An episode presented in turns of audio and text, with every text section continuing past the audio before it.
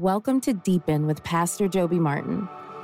The Church of eleven twenty-two is a movement for all people to discover and deepen a relationship with Jesus Christ, and we're praying this message helps you deepen your relationship with Him.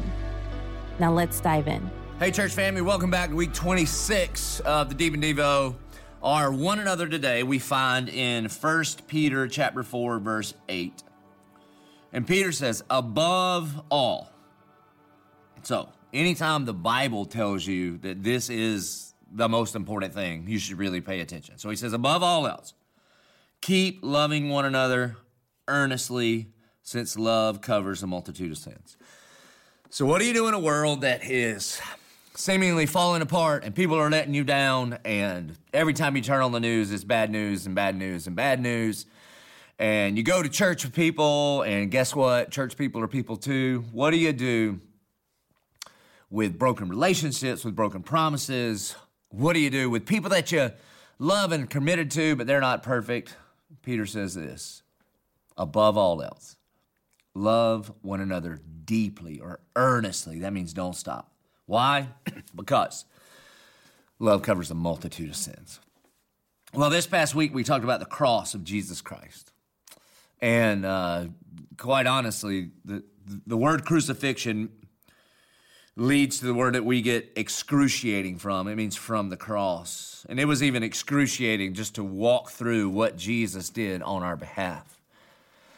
And the reason that he did that was for the glory of his Father, but it was also to demonstrate his love for us. So what extremes should we go through in order to demonstrate our love for one another? Well, Jesus said these words to his disciples before he went to the cross. He said, greater love has no one than this, that he would lay down his life for his friends. Now think about this. When Jesus looks at you and I, if you are in Christ, he does not primarily see you as a servant. He primarily does not see you as a, as a tool in the hand of God in order to accomplish another thing. That Jesus himself, the second person of the Trinity, the one that created all things, the one that is offended by every sin, because every one of our sins are offensive against an almighty God, that Jesus Christ says that he loves us so much that he would lay down his life for us, and he calls us his friends. In Romans chapter five, verse eight, the Bible lets us know that God demonstrates his love for us, and that while we were yet still sinners, Christ died for us. That above all else, God deeply and earnestly loved you, and deeply and earnestly loved me. And his love covered a multitude of sins, all of them. Jesus is sitting with his disciples, and he says these words. He says, I give to you a new commandment. A new commandment. And I'm sure the disciples were ready. All right, here it is. Is it going to be a new thing we can or can't eat? A new place we can or can't go? And he says, I give you this new commandment. Love one another. And they thought, that's not new. And then he says this, as I have loved you, so you also must love one another.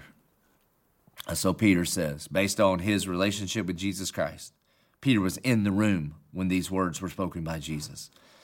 And so later in life, he says, above all, church, love one another deeply. Love one another earnestly.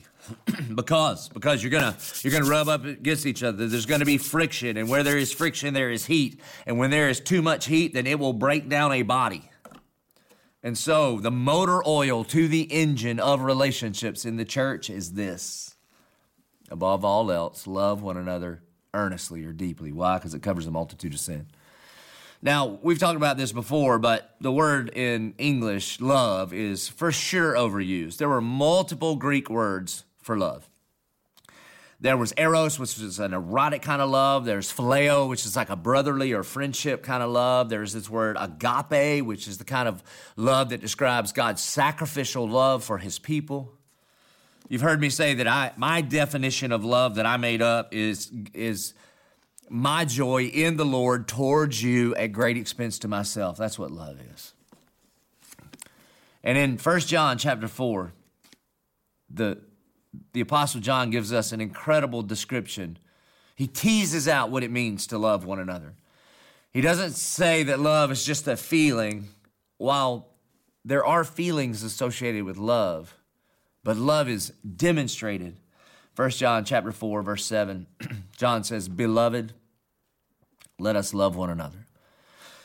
So don't run by that first word too quickly. In order for you to love, first and foremost, you have to understand that, that you need to be loved. And this only works in English, but the covenant name of God is Yahweh, I am that I am, or literally to be. And what John wants us to know that that love is a is an infinite resource. And the reason that we know that love is an infinite resource is because God is love. And in order for us to be able to love one another, first and foremost, we have to allow ourselves to be loved by God. So be loved. Also, it could be in English, it could be a sentence all by itself. Hey, church, be loved. Because love people, love people. So, beloved, let us love one another. How, John? For love is from God. And whoever loves has been born of God and knows God. And then here's a warning. Whoever does not love does not know God, because God is love. This is very important, that God is love. God, God is stirred to anger. God is stirred to wrath, but God is love. Do you see the difference? And if God is in you, if you've put your hope and faith in Jesus Christ and the Spirit of God lives in you, then love lives in you. That the reason that love bats first in the lineup of the fruit of the Spirit, love, joy, peace, patience, kindness, goodness, faithfulness, gentleness, and self-control, the reason that love gets lead off is because God is love. Now, in our culture, our culture thinks love is God, like the ultimate thing is love, but it's not. The ultimate thing is God, and God is love, and God defines love. So he says, anyone who does not love does not know God, because God is love.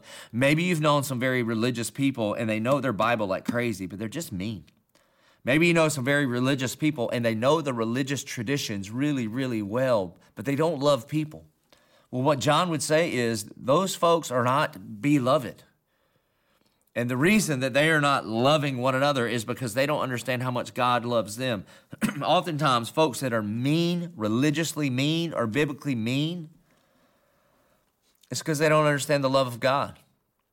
And they think that by their own actions, they are trying to impress God, earn their own right standing before God. And John would say, no, no, no, no, that's not how it works. Anyone who does not love does not know God, because God is love. In this, the love of God was made manifest among us. How do you know God loves you? Here's how he manifested it. That God sent his only Son into the world so that we might live through him.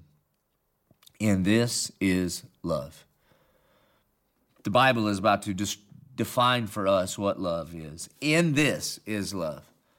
Not that we have loved God, but that he loved us. Let's just stop right there. Do you know why you love God? Because you were responding to God's love for you. If you love God, it's not because you're the smartest person you know. It's not because theologically you figured everything out. There should be a real humility in your faithfulness as a Christian, because it's not because you woke up one day and said, I got an idea, I'm going to start loving God. But the reason that we can love, it's not that we have loved God first, but that he loved us and he sent his Son to be the propitiation for our sins. And church, you know what this means. Propitiation means that Jesus is the payment that satisfies. That Jesus at the cross, when he says it is finished, he satisfies the wrath of God. He satisfies the justice of God. He says, Tetelestai, paid in full, because all of the law has now been fulfilled in Jesus. All of the broken law has been paid for in the death of the perfect righteous Lamb of God. And so now, if Jesus is the payment that satisfies, then God is not dissatisfied in you. And this is how and why he loves you. And this is how and why, if you are in Christ, then God made him who was without sin to be sin for us, that we would be made the righteousness of God. That Christ's perfect life is imputed unto us, and when God sees you, he's not looking at your mistakes, he's not looking at your faults, he's not looking at your sins and struggles. Those things have been nailed to the cross, and what he is looking at He is looking at the justified you, just if you'd never sinned before. And he delights over you. He loves you. He is not disappointed in you. Verse eleven of John, of First John four, beloved, if God so loved us, we also ought to love one another. If you know that God loves you, if you believe that God loves you, if you have tasted and seen, if you have experienced the love of God, then we also ought to love one another.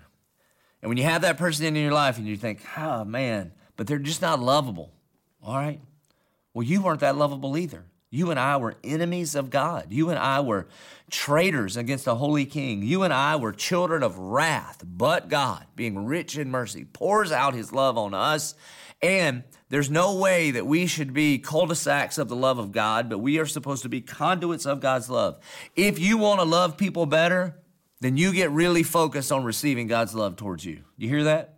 You do that in things like sitting under gospel teaching. You do that in things like making much of God in worship and, and spend a whole bunch of time receiving God's love, because the human vessel will not be able to contain the love of God.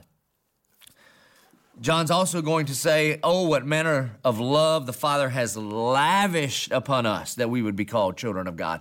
Lavish means more than enough, that God pours more than enough love on you so that it roll, it flows through you, it rolls off of you, it gets on everything around you. That loved people love people. Beloved, if God so loved us, we also ought to love one another. No one has ever seen God.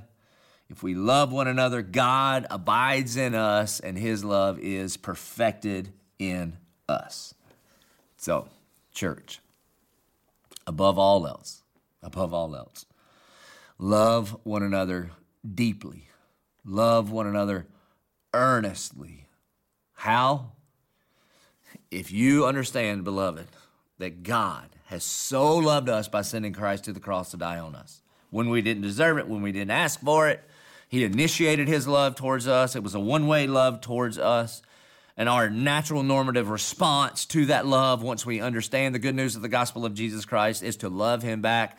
Therefore, with that kind of perspective of God's great love for us, may you and I love one another deeply and earnestly, not because these people deserve it, and not because they're perfect, and not because it serves us well, but simply because God has first loved us. Let us love one another deeply, because love covers a multitude of sin. Let's pray. Dear God, we thank you that you are love, and that out of an overflow of your love for yourself, you created us as image bearers of the Most High King, and that we have given, been given the ability and the capacity to love one another, to give and to receive love and be in right relationship with one another and in right relationship with you. God, we pray for those folks in our life right now that maybe we have not been loving well. May we love them the way you loved us. May we pursue them. May we humble ourselves. May we serve them. May we, may we not make it all about us and think about what we get out of this relationship, but just like you were willing to lay down your life for us, may we be willing to lay down our lives for one another. And Lord, we pray that your love, because you are love and demonstrated your love, that your love would cover over a multitude of sins. And God, we thank you and we praise you that at the cross, Jesus' love towards us covered over all of our sins. And so God, by the power of the Holy Spirit, would you give us, would you give us the desire this day to, above all else, love one another deeply. We pray it in Jesus' name. Amen. Thank you for joining us for Deepen with Pastor Joby Martin. If you're looking for additional resources to help you further deepen your relationship with Jesus Christ, visit coe twenty-two dot com slash resources. We're praying this message you heard today helps you experience God in a unique and fresh way. And as always, be free.